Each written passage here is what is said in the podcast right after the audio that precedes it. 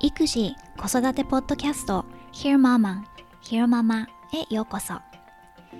一児の母そしてライターの三橋ゆかりがアメリカカリフォルニア州ロサンゼルスから海外の育児子育てにまつわる情報をお伝えする本音を大事にしたポッドキャストです。今回の育児子育てネタは日本とアメリカの子育てのあり方の違いの一つのアウトソースすることへの意識について取り上げたいと思います。具体的なアウトソースのサービス、まあ、面白いサービスがあったのでこの後いくつか紹介するんだけれどもその前にまあバックグラウンドというか、うん、まだそのコミュニティが機能してる地方なんかはアメリカでもまた別なんだろうと思うけれど少なくとも、まあ、核家族が多いロサンゼルスとかニューヨークみたいな都会ではアウトソースを活用している人が周りにもたくさんいるしそれを白い目で見られるようなこともありません。試しに Outsourcing Parenting Frowned Upon って検索してみたんだけれど出てきたのはすごく古い記事で、まあ、この言葉を変えていろいろ検索したんだけど frowned upon っていうのはまあ品種を買うとかっていう意味なのであんまりもうその時代的に子育てをアウトソースするなんてっていうような考え方が、まあ、減ってきてる一つの証なのかなと思いました。自分の有限の時間をどう使うのか何に使うのかを選ぶっていう発想があるので、まあ、家事をするより子供と遊ぶ時間を作りたいから家事代行を頼むとかまた親が自分たちの息抜きのために必要だからっていうさまざ、まな理由でアウトソースすることが理にかなってればそうするって感じかな。逆に日本では主にはまあお母さんが家のことから子供のことまでを、まあ、自分の身を砕いてなんとかこなすこなさなきゃいけない印象があります。前にニューヨークタイムズの記事で Japan's Working Mothers Record Responsibilities Little Help from Dads っていう記事を見つけて自分の国のことながら衝撃だったのを覚えてます、まあ、タイトルを訳すと日本の働くお母さん。かつてなく多くの責任を背負い父親にも頼れずみたいな感じ、まあ、それが子育てでも家事でもそれを自分でできるなら自分でやるべきっていう考え方があるから以前に日本のタスカジとかお迎えシスターっていう家事とか子育てのアウトソースサービスを取材した時なんかも周囲の目が気になって頼めないっていうような意見が結構ありました。ということで今回は子育てをアウトソースするアメリカのサービスをいくつか紹介しようと思うんだけれども例えば2007年から運営されてる今は20カ国ぐらいで利用できる care.com みたいな老舗もあるけれども、まあ、もう少しニッチだったり最近出てきたようなサービスを紹介します。まず最初がパーティートレーニング。これはおむつ外しのことなんだけれど、その、それを代行しますっていうサービス。で、NYC、ニューヨークシティのパーティートレーニングというサービスです。おむつ外しは、まあ、2歳から3歳の子供が、まあ、必ず乗り越えなきゃいけないハードルで、今は主にマンハッタンで利用できるこのサービスはおむつ外しの専門家が自宅に来てくれてまあ2日間ぐらいかけておむつ外しをやってくれるというサービスです。まあ、マンハッタンに住んでなくても例えばマンハッタンに旅行した時にホテルに来てやってもらうなんてこともできるらしい。で1人の子供のおむつ外しにかかる費用は2000ドルから3300ドルだそうです。まあ単純換算で20万とか以上でこっちはデイケアとかプリスクールこれは幼稚園の前に行く、まあ、保育園のようなものなんだけれどもがそのおむつ外しができた子を対象にしていることが多いので特に共働きの家庭とか集中して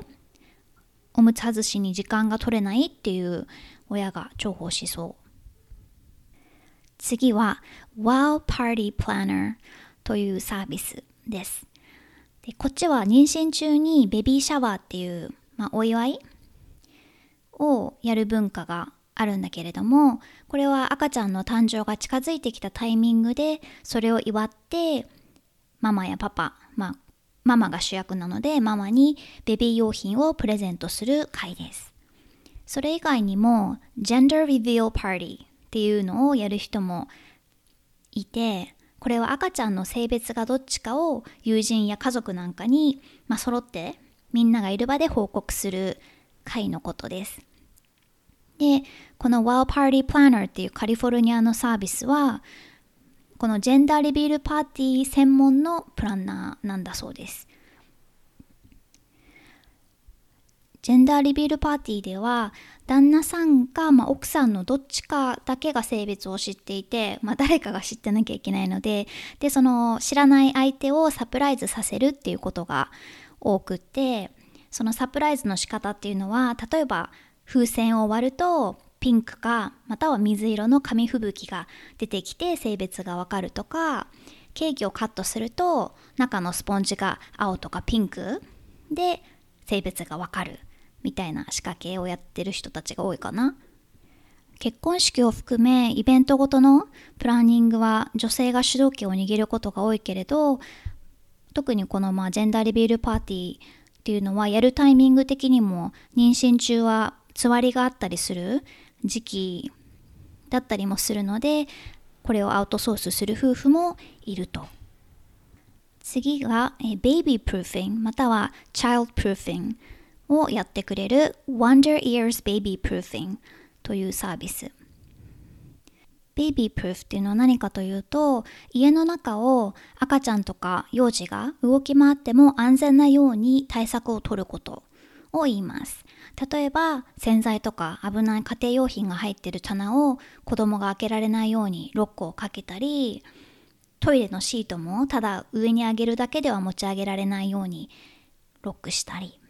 うん、あとはまあ2階建てのお家だったら階段の上の部分に柵を設けて子供が階段落ちてしまわないようにするとか、まあ、開けるために一手間加わるので面倒だけれど、まあ、子供の安全のためなのでみんなある程度はやってることだと思います。でうちはちなみに IKEA で買ってきたベビープルーフィングのグッズを活用しました。このベビープルーフィングを一気に請け負ってくれるサービスがいろいろあるみたいで検索するとたくさん出てきました。これまで紹介したサービスは都会向けのサービスが多いけれどもこのベイビープルーフィングの外注に関してはアメリカ全体に広まってきているみたいです。で今回のこの Wonder Ears Baby Proofing という特定のサービスに関しては1階建てのお家でかかる時間は、まあ、所要時間は2時間くらい。2階建てで、まあ、倍の4時間。お値段は、まあ、お家の大きさとどこまで細かく対策を取るかによるけれどもとある記事によると費用は300ドルから1500ドル、まあ、約3万から15万ぐらい。例えば2ベッドルーム2バスルームのお家だと300ドルから500ドルかかるそうです、まあ、こっちは本当お家の大きさが日本に比べて数倍あることが、まあ、数倍以上かな、まあ、特に東京に比べるとめちゃくちゃ広いのでこれを全部自分でやるっていうのは結構な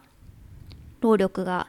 かかると思うのでこれをまあアウトソースしたいっていうのは 大きいお家に住んでる人とかはニーズがあるのはすごくわかるかな。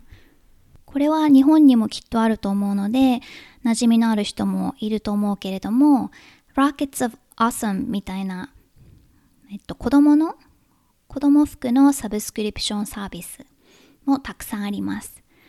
まあ、これも結局リアル店舗で買い物をするにせよオンラインで買うにせよ賢く買い物するっていうのはすごく時間がかかる行為なのでこれを任せちゃうことで空いた時間をより有意義に使おうという親が増えてるみたいです。で今言った Rockets of Awesome というサービスは、まあ、代表格で他にも女の子専門のキッズピックとか大人向けのサブスクリプションが子供服のボックスも展開しているスティッチフィックスなんかがあります。利用の流れはどのサービスも似たような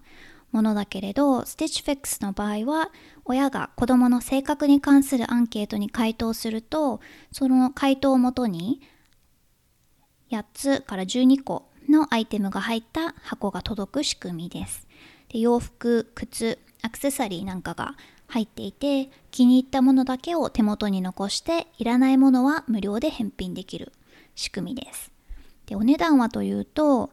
スタイリングフィーが1箱につき20ドルかかるんだけれどこれはそのアイテムをキープした場合の合計金額から引かれる仕組みで洋服はだいたい1着10ドルから35ドルとまあ比較的お安いで全部キープすると全額から25%オフだそうです。洋服のサブスクリプションは私も以前に Let Tote っていうサービスを使っていたことがあって、まあ、自分の好みから大幅にずれたものが届くことはないけれど、まあ、普段自分では選ばないようなアイテムもたまにあったりして新鮮で楽しめました。で子どものサブスクリプションサービスというと絵本も人気です。で、Amazon も Prime Box、Prime Book Box Kids っていうのを展開してるし、Literati とか Bookru とか毎月厳選された絵本が届くサービスが他にもいっぱいあります。後者の Bookru に関しては、あのニュースピックスの連載で紹介したこともあって自身もママだという3姉妹が運営するファミリー経営のサービスなので、リンクを貼っとくのでよかったら読んでみてください。最後に、ベビーシッターが見つかるサービス、バンビーノというアプリがあって、これは結構普及してる印象です。こっちはフルタイムで仕事をしているママが、特にまだ子供が小さくて、プリスクールとかに入れられない場合に、何をフルタイムで雇ってたりするのね。でプリスクールっていうのはさっきも言ったけど幼稚園前の子供が通う保育園のこと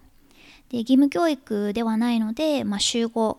行かなくても週3だけとか週2だけとかいろいろできるんだけどもで何を活用する以外にもシッターを使ったりしていてシッターさんはまあ基本普段からお願いできる人を複数候補用意しておくものなんだけれど急な用事ができていつもお願いしてるシッターさんが空いてない時にバンビーノみたいなアプリが重宝されてます。で、マミーミークラス。これはその赤ちゃんとママが一緒に参加する保育クラスのことなんだけど、これに結構いくつか言ったけれど、そこでもバンビーノを使ってるっていう話は結構出てました。バンビーノの仕組みは地理的に近くに住んでるシッターさんが見つかるんだけれどさらにそのママ友とか知り合い Facebook の知り合いの人とかが使っておすすめしているシッターさんが見つかる。っていうこの後者の部分がすごく評価されていて、まあ、このフィルターがかかることで本来初めてお願いするのは不安なところを安心して任せられる。でシッターさんに払う時給は経験に応じて12ドルから25ドルらしい。一昔前はシッターさんでいい人が見つかると必要な時にいつでもお願いできるようにあんまりこう周りに言わなかったりしたんだけれど今はもう何でもシェアする時代なのでシッターなんかも、まあ、みんなで情報を共有してうんっていう感じになってきてるだね。日本では冒頭で触れたお迎えシスター以外にもキッズラインとかキキズナシスターなんっていうサービスがあるみたいなのでリスナーの中に使ってみたよっていう人がいたら感想を教えてほしいです。録音後期。今回アウトソースのサービスについて紹介しようと思ったのはあのとある、まあ、個人的な経験が元になっていてとある時にそのとある男性に私がベビーシッターを雇ってるってことを話したのね。そしたらなんかそんなの自分でやんなよみたいな、まあ、そんなまあ口調はそんなに 責めるような感じじゃなかったけれど当たり前のようにそう言われてびっくりしたから でした。で私より若いのにそういう考え方の人がいるんだなって衝撃だったししかもなんでシッターを雇っているのかっていう、まあ、コンテキストを知らずに子育てを部分的にでも人に頼むのはおかしいっていうのが、まあ、この人にとってなんか絶対的な正論なんだっていう感じがしてうんびっくりした。ここ数ヶ月間シッターさんに普段より多く来てもらっていたのは、まあ、私が安静にしていなきゃいけなかったというのもあるんだけれどでも別に仮にピンピンしていたところでシッターさんに来てもらって何が悪いって思う？うん。そもそも我が家がシッターさんに来てもらうようになったのは息子くんを産んでしばらく産後うつ的な状態が続いていたのがきっかけでした特に乳児のお世話をしてる時ってすごく孤独だし自分の世界がすごく小さくなってしまった気がしたし、うん、母親っていう新しいステージになれるのに、まあ、私はすごく時間がかかりました。で近くに家族でもいればまた違ったんだと思うんだけれど頼れる人もいなかったのでシッターさんに来てもらうことですごく救われました。最初はまだ小さいのに、まあ、悪く言えば他人に預けて大丈夫かなとかまあ本当最初は2時間とか3時間とか短い時間だったけれども、まあ、それこそね、自分はこの人いいなと思ってお願いしてるけれど最初はその人、まあ、そんなに知らない状態から始まるのでちょっと面接した程度で。だから知らない面があったらどうしようとか心配したこともあったけれど、まあ、どんな人間関係も同じだけど時間をかけて信頼関係を築いていくことができました。でどうも知ったっていうと必要じゃないのに雇ってる感が世の中的にあるっぽくてその人にとっては必要だから お願いしてるんだけれど例えばデイケアとかプリスクール保育園とか幼稚園に入れるっていうとそこまで抵抗がない感じがする。これは私の印象だけれど家事や子育てをアウトソースすることをとやかく言う人はなんか自分では家事や子育てをやったことのない人が多い気がしていて、まあ、私自身子供が生まれる前までは、ね、周りのお友達とか子育てをしていてもそれがどれだけ大変なのかっていうのは気持ちは応援しててもその実態には全く無知だったので分からなくはないんだけれどでもその家庭を顧みたことのないおじさまとかまだそれを経験してない若者とかがそういう意見を持ってるイメージ。うん。They're entitled to their opinion. 彼らには彼らなりの意見を持つ権利がもちろんあるんだけれど、まずは自分でやってみてから言ってくださいって思うかな。はい。最近やっとこの1週間ぐらい少しずつ外に出るようになって朝の散歩をまず息子くんとしてで日中も週末はパパと3人で近くの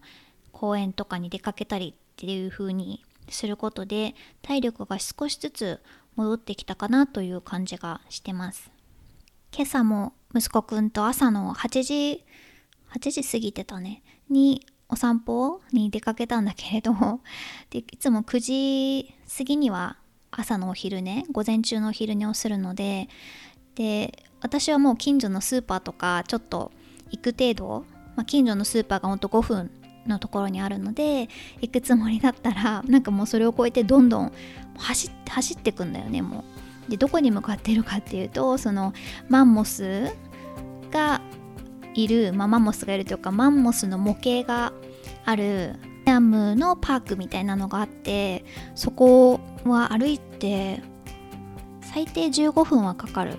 息子くんの足だと20分ぐらいなんだけどもそこまでもうまっしぐらで他のものには見向きもせず。ということでどうしても